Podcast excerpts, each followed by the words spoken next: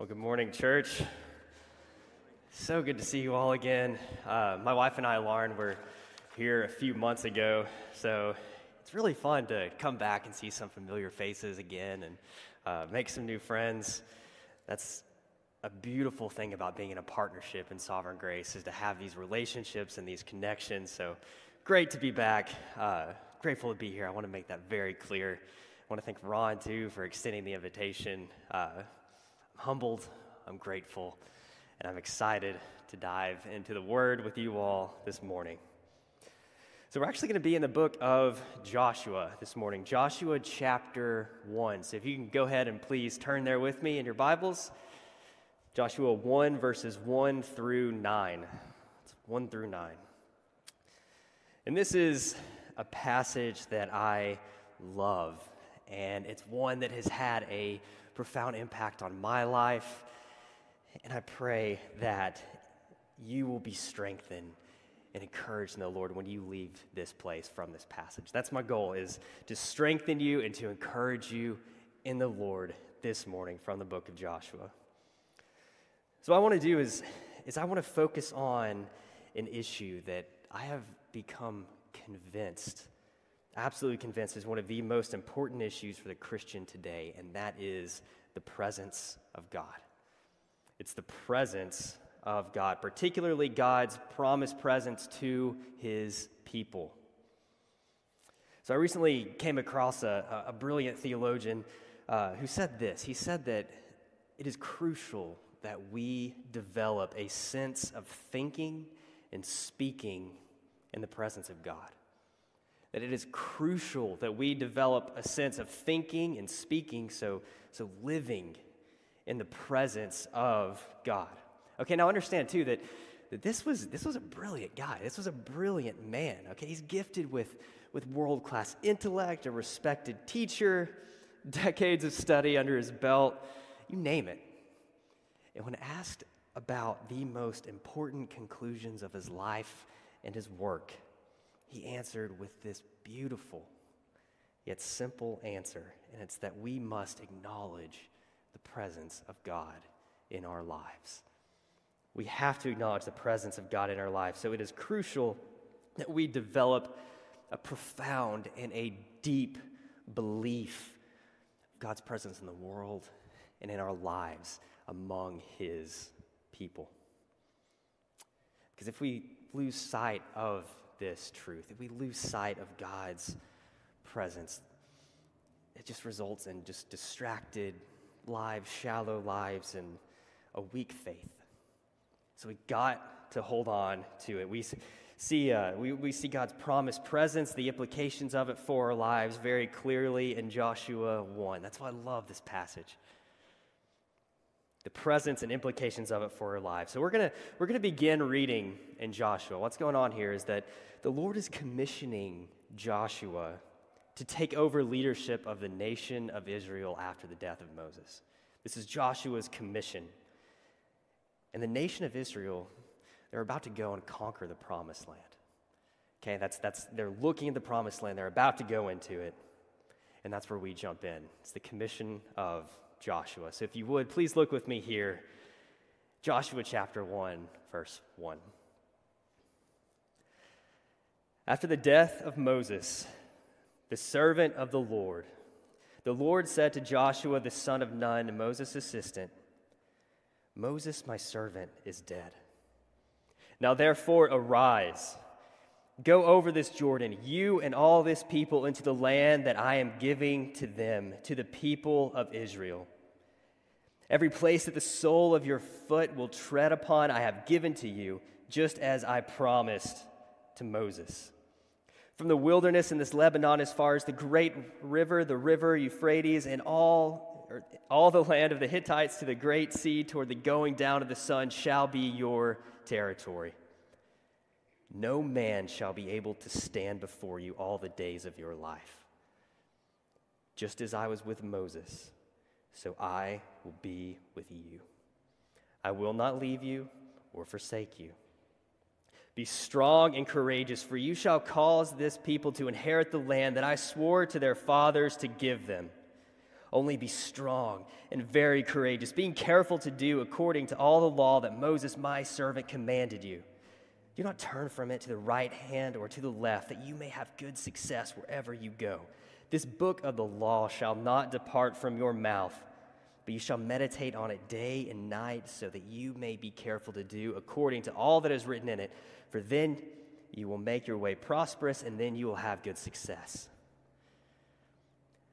Have I not commanded you? Be strong and courageous. Do not be afraid, and do not be dismayed, for the Lord your God is with you wherever you go. Amen. A beautiful passage. And I ask if you bow your heads with me, just so we can pray, and just ask the Lord's help before we, before we dive in. So please pray with me. Lord, thank you. God, thank you for giving us your word. We ask, Holy Spirit, that, that you would enlighten our minds, that we might know you as you are, so that we can properly love you and praise you. Lord, let us, let us know and experience the power of your presence this morning. Let us be aware of your presence. And let us live as if you are here, Lord, because you are here. So, Lord, I pray that you'd give me grace to to communicate this clearly and powerfully. Give us receptive hearts, Lord. We can't wait to hear from you. In Jesus' name I pray. Amen. Amen. Joshua had a huge task ahead of him, a huge task. But the Lord promised to be with him. And everything in this passage hinges on the Lord's presence. You got to catch that. Everything in this passage hinges on the Lord's presence and ultimately his faithfulness. So, what we're going to do is we're, we're, we're going to look at this through two points. It's two points. One, the road is long. the road is long. But point two, God is with you. The Lord is with you. The road is long, but the Lord is with you. So, my desire for you, church, is the same charge given to Joshua. And I hope, I hope that you leave here with these words just resonating in your mind. Be strong and courageous, for the Lord your God is with you wherever you go. The Lord is with you. The Lord is with you. So let's begin. Point one the road is long. So now really to, to really understand how to apply this passage to our lives, we have to understand a bit of the context. We need to understand a bit of what's going on, okay? There's, there's a long road ahead for the Israelites. They're just getting started here, and it, it didn't look easy, okay? It would not have looked easy. They were, they were facing physical perils, okay? There's, there's uh, distractions everywhere. There's other nations that are inhabiting the land. And what they had to hold on to was the promise of God's presence. So now looking back a little bit before Joshua into the book of Genesis, God made a covenant to Abraham. Okay, God made a covenant to Abraham that God would raise up a people of his own. And God is faithful to his promise, so he, he keeps raising up leaders to accomplish this task. And then, right here in Joshua, in verse 1, the promises, the leadership, the mission, it's all passed on to Joshua.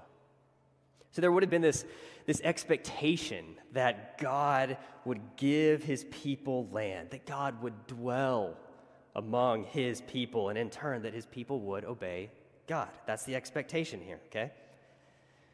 But really, even in these first four verses, just at the very beginning, perhaps it would have been easy to question that God would do all this.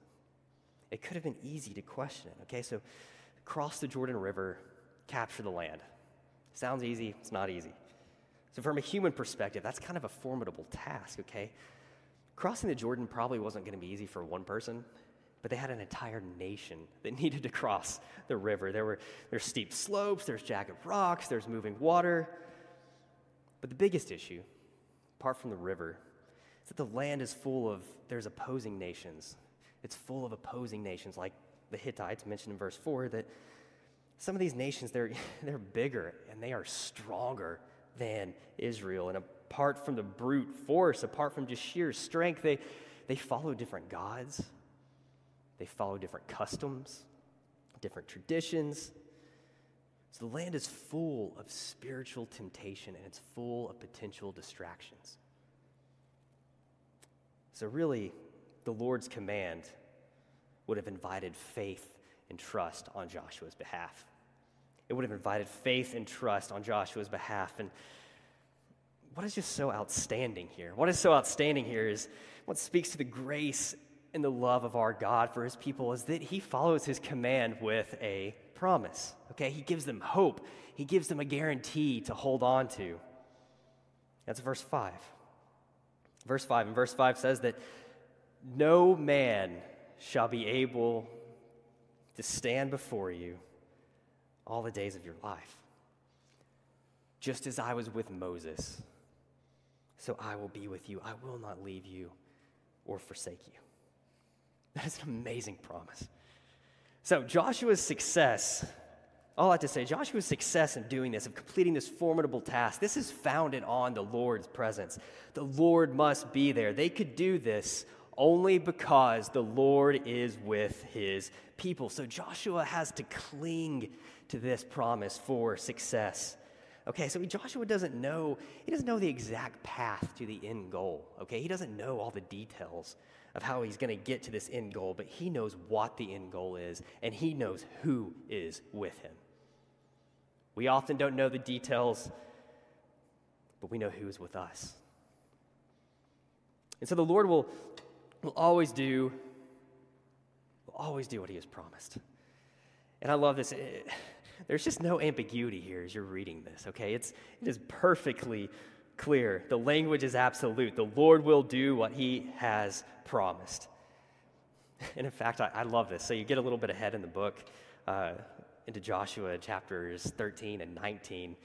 And Joshua, at that point, you know, he's, he's about to die, but there's still a lot of land left to conquer. And it goes into a lot of detail about how to divide the land. And so this land is, they're talking about what to do with the land before it's even conquered. Okay, I love that. That's confidence. They're talking about what they want to do with the land before it is even conquered. The Lord's presence invites confidence.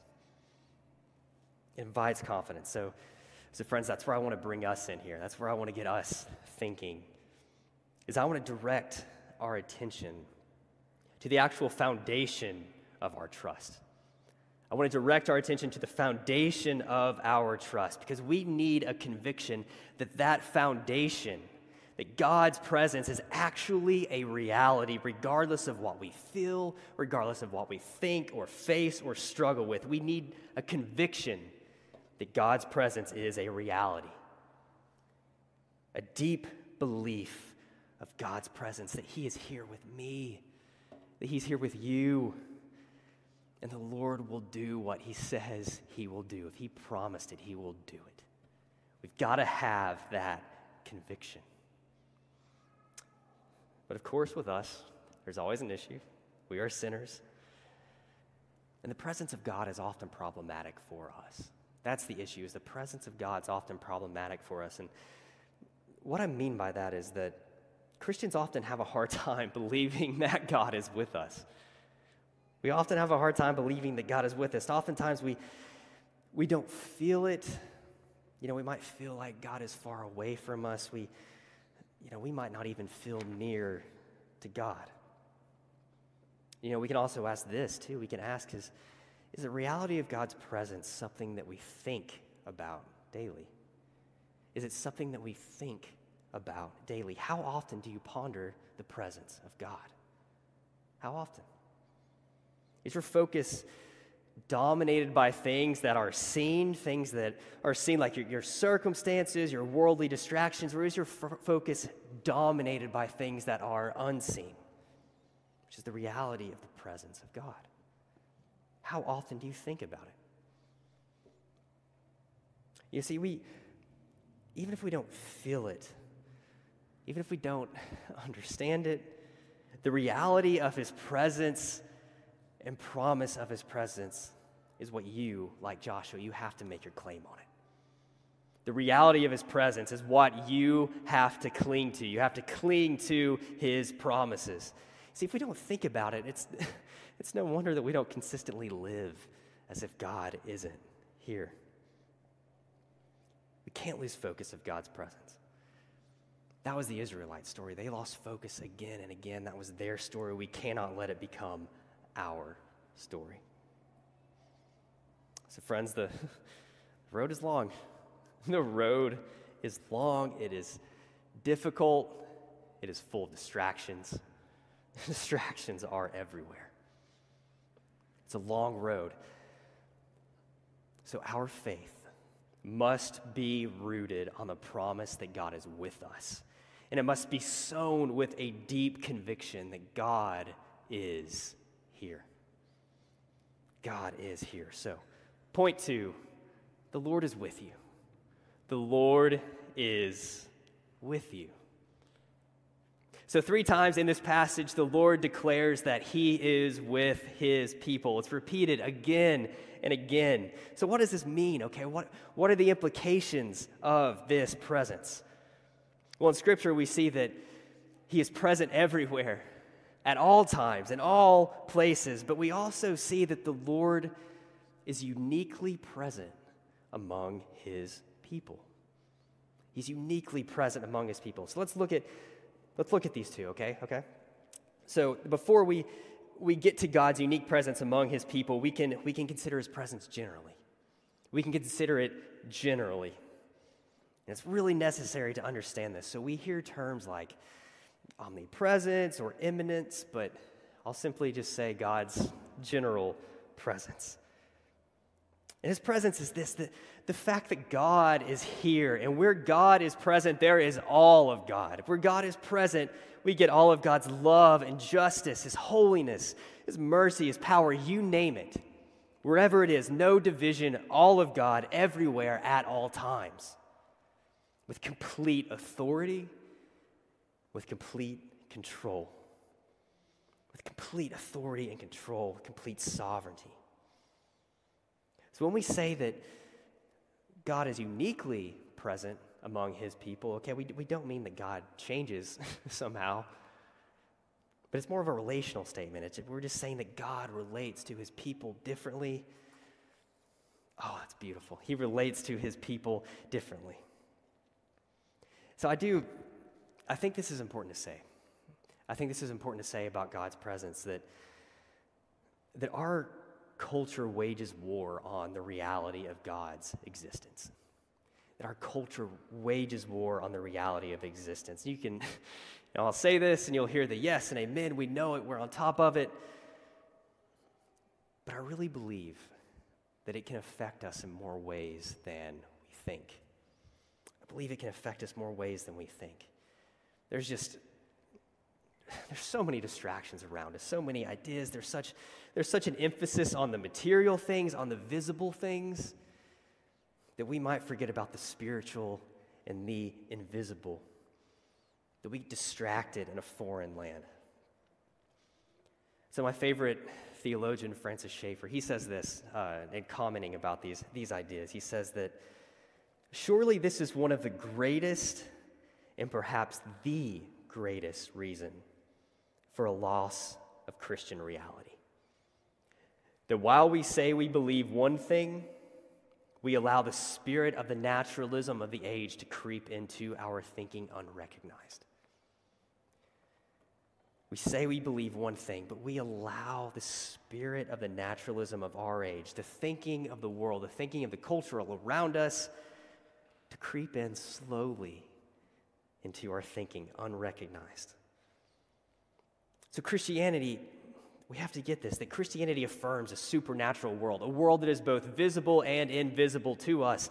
This, is, of course, is not some you know anti-scientific thing. Okay, praise God for the advancements we've made and what we've learned about His creation. But we must make sure on a day-to-day basis that we have functional categories and reminders that there is an invisible world out there too.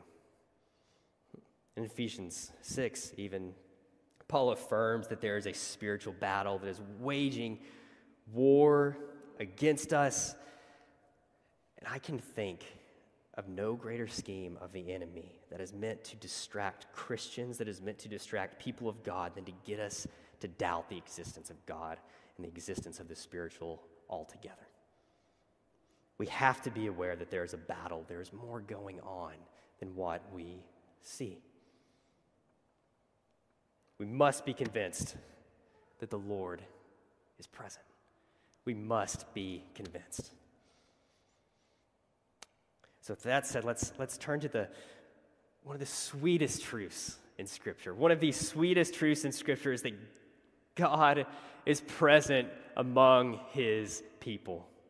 God's presence among his people, that promised presence.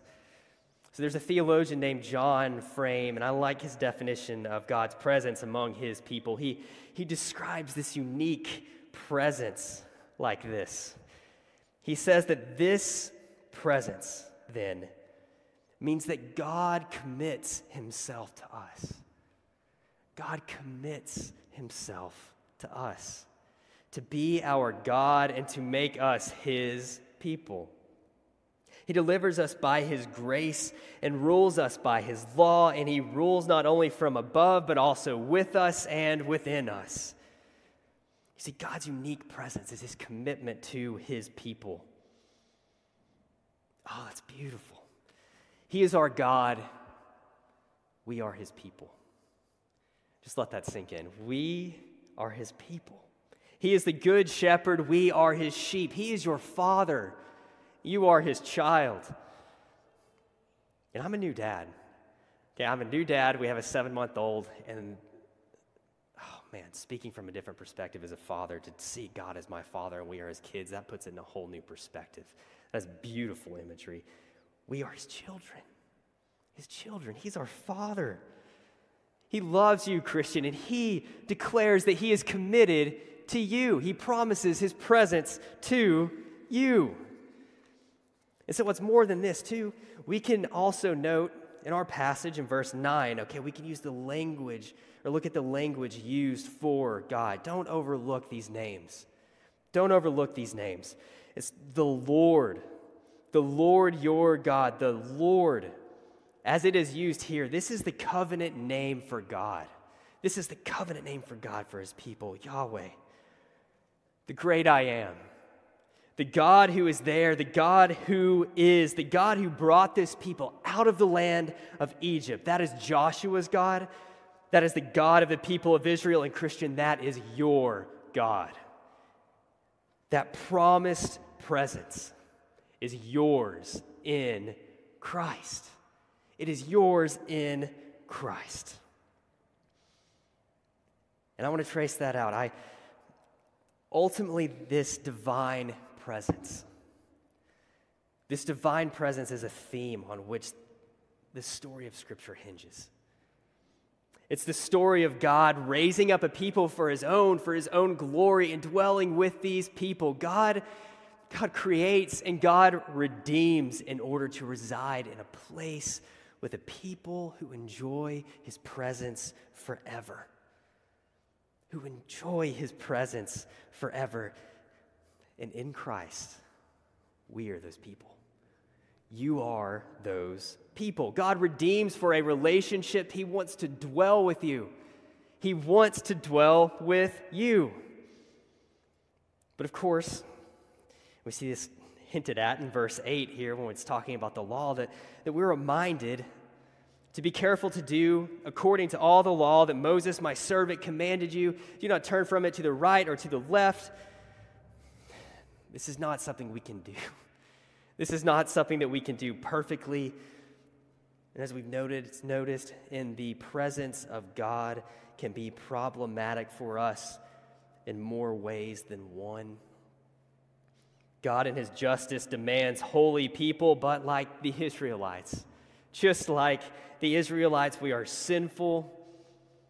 We enter a foreign land, we get distracted, and we lose sight of God. We lose sight of God. But be encouraged because God never loses sight of his people. God never loses sight of his people. He promised his presence in a covenant. He dwelled with Israel in the ark and then in the temple. And then in the miracle of all miracles, he dwelled with us in the incarnate Christ, making known the reality of his presence to all people through Christ. God made flesh, walking among his people, Emmanuel, God with us, Jesus Christ, given by God because he loved the world, dying on a cross for our sin and offering salvation to all who believe. And friends, it doesn't even end there. It doesn't end there. Jesus sends his Holy Spirit to dwell in us. He sends his Spirit to dwell in us, the very presence of God dwelling in you. Our bodies are now temples of the living God, filled with the Spirit, and the Spirit who is a guarantee of what is to come. And what is to come is the redemption of God's people at the end of the age when we finally experience this presence, when we finally experience this promised presence in full, when things are made right, when ultimately, as we see in the book of Revelation, chapter 21, that the dwelling place of God is with man, and he will dwell with them, and they will be his people, and God himself will be with them as their God. See, we've been promised a kingdom that cannot be shaken. We have been promised a kingdom that cannot be shaken. We are receiving a kingdom that cannot be shaken. It's Hebrews 12. Hebrews 13 tells us to be content with what we have, to be content with what He has. For He has said, I will never leave you nor forsake you, so we can confidently say that the Lord is my helper. I will not fear. What can man do to me? Jesus, or Joshua, Joshua received these promises, these promises here in this book. Joshua received these promises. And he looked back on God's faithfulness to the Israelites. And even though Joshua faced a long road ahead, he believed in the promises of God and he believed that God was with him. We receive these promises, the promises of God being with us. That's our promise. We receive this promise. And friends, we can look back at the person and work of Christ, and now we can even look forward to the end of the age.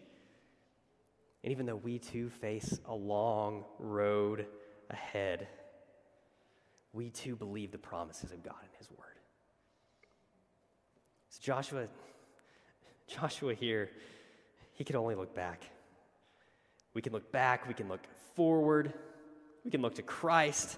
We can even look at the Holy Spirit dwelling within us, and we can know better than Joshua ever did the reality of the presence of the Lord with his people and the depths of the meaning of God's presence with his people.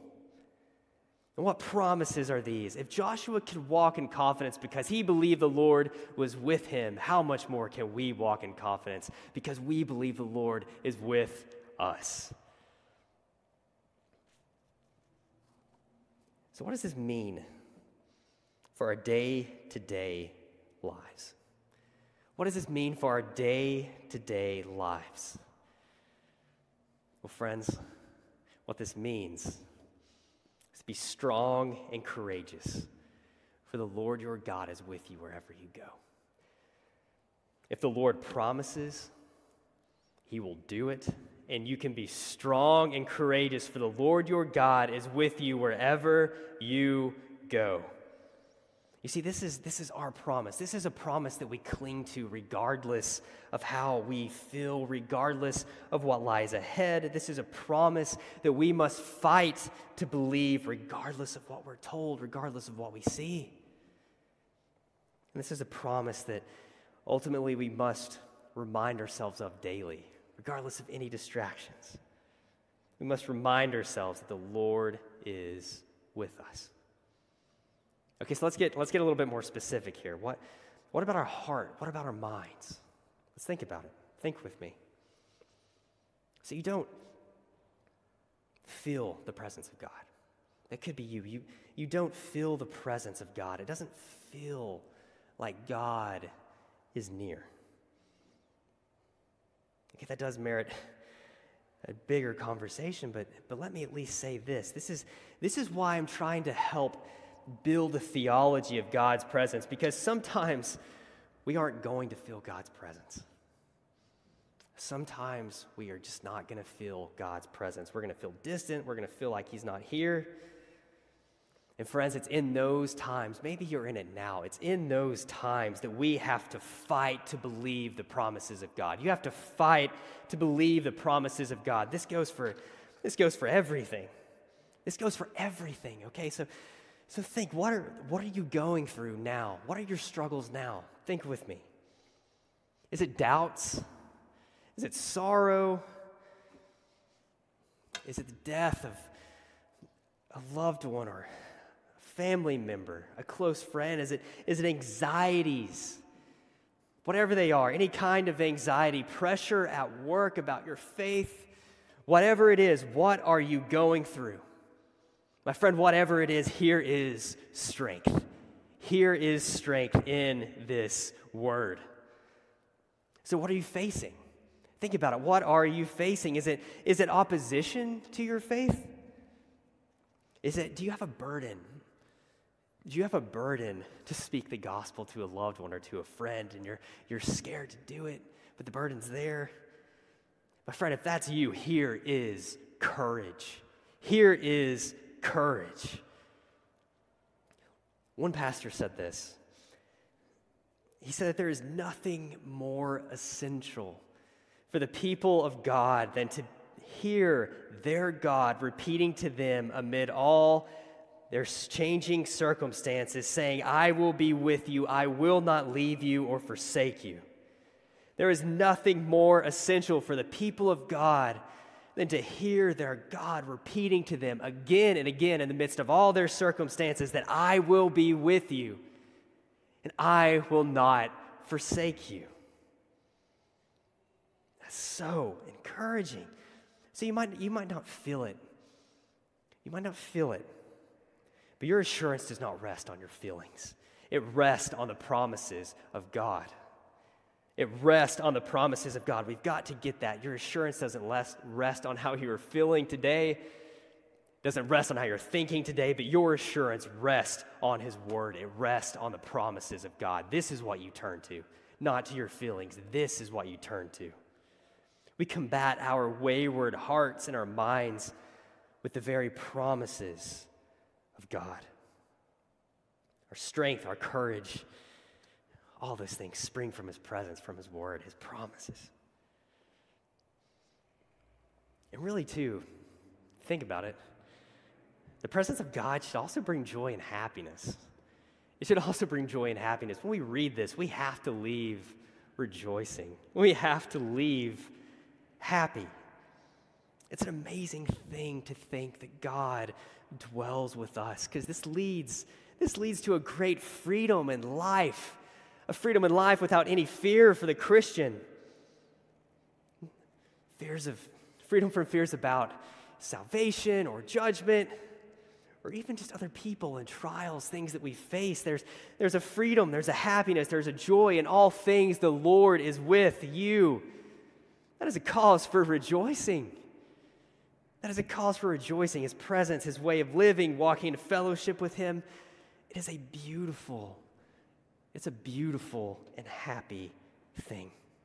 Oh, it's a beautiful and happy thing. That's where true contentment is. That's where true contentment is. So we can also ask too, that's our, that's our heart and our mind, the things that we're thinking, but what about our actions? Okay, what about our actions? And I just simply want to ask you, brothers and sisters, I just want to ask you, how would we live if we actually believed and acted like God was here? How would we live if we actually believed and acted like God was here? You see, for many, oftentimes myself, man, the things that, that we say, the thoughts that we have, what we look at, what we do with our friends, what we do when no one is watching, all of that would change if we actually believed that God was here, if we believed this promise. If we realize God is here, all that would change.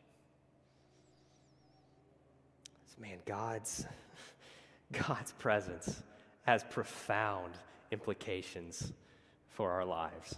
Profound implications for our lives. So I'll end with this. I'll end just with a quick story about myself. Uh, when I was younger, when I was younger, I, I struggled with anxiety. Really struggled with anxiety. Uh, like elementary, early middle school. Sometimes those were tough years for me because of this anxiety, this reoccurring anxiety. You know, I would have these like these panic attacks. Uh, maybe that word's too strong, but they were, they were like these, these moments of just, just anxiety, nervousness, panic. Sometimes they're just out of the blue, you know, sometimes they're, they're just due to doubts or maybe just being in strange places in front of people, you know, whatever the case. I would just kind of get anxious, fearful. And I remember it was about fifth grade. It was about fifth grade that my mom gave me a necklace. And it was a small shield and on the back of it was engraved Joshua 1 9. That verse was engraved on there. And I carried this thing around with me wherever I went. I carried that necklace with me wherever I went. I never actually wore it. Don't actually wear necklaces. I don't know why she got me a necklace. But from that moment, every time I was anxious, I would read that verse, I would pray, and from then on, it was a promise of God that I would cling to again and again and again. And I just, I love that imagery. I love that imagery. It's a mother passing down the word of God to her child, teaching the next generation the way of the Lord. I mean, that's how it's done. One person passing it on to another, just passing it on, passing it on. And I want to continue to pass it on to you. And I want to continue to pass it on to you because when you believe it, oh man, it changes everything. It changes everything. So, church, that is my prayer for you. And that's my encouragement to you today is to be strong and courageous. Oh, church, be strong and courageous. Leave here being strong and courageous. Do not be frightened. Do not be dismayed because the Lord your God is with you wherever you go. Wherever you go. So let's pray. Lord, I pray that you, God, I pray that these, these words, the promise of your presence to your people, God, let that resonate in our hearts and in our minds. I pray that as we leave here, Lord, that's something we think about and that we ponder. Oh, Lord, and that we delight in and dwell and rejoice in your presence with your people. What a beautiful truth. What a beautiful thing that you would dwell with your people. Thank you, Lord. We love you. Oh, we love you. We thank you that you are here. In your precious name we pray. Amen.